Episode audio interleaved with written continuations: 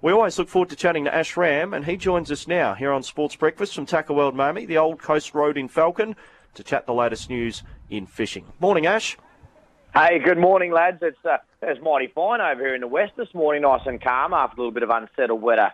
You know, the last couple of days, mate. I don't know what it's like where you are this morning.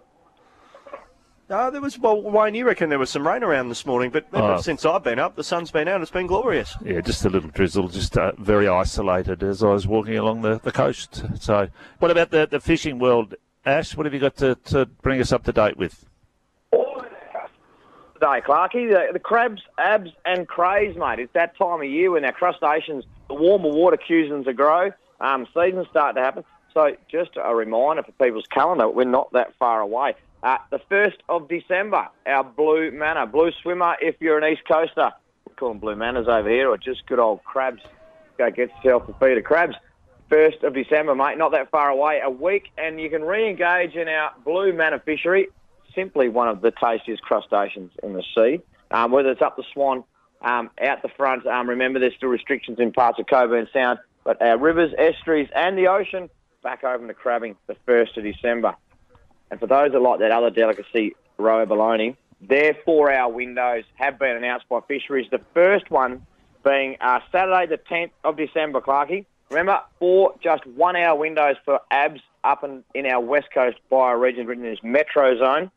Um, so first one being Saturday, the 10th of December.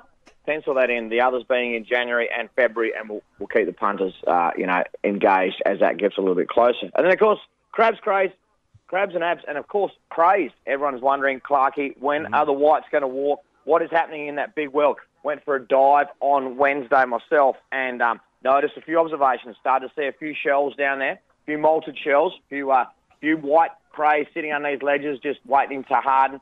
And people, those that walk the beaches early in the morning, Clarky, you might want to walk the shoreline. And if you observe a few uh, crayfish shells starting to wash in in the waves, now you won't see the big full-size ones. It's just those real inshore crays, the ones that are living close, sometimes in the limestone, literally under your feet. You'll notice a few shells starting to wash up. So this new moon tonight has cued the molting phase.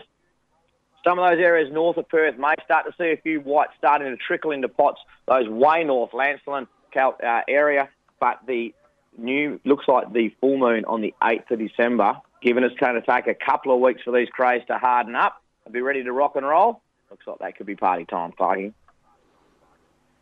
Ash Ramm with us here on Sports Breakfast this morning. Ash, uh, you've got a great store and all that advice you've just given us on air, you can get in person at Tackle World Miami. Where can our listeners find you? Absolutely, mate. On the Old Coast Road in Falcon, just before the Dawesville Cut. Call in and we'll keep you on cue where the whites are, where to place your pots, and how to get yourself some tasty crustaceans in this summer ahead club. Good on you, Ash. Thanks very much for your time. Have a great weekend. Sounded like Ash just jumped in the water there. Apologies. Ash Ramm with us. Uh, we just lost him as we were wrapping up that chat.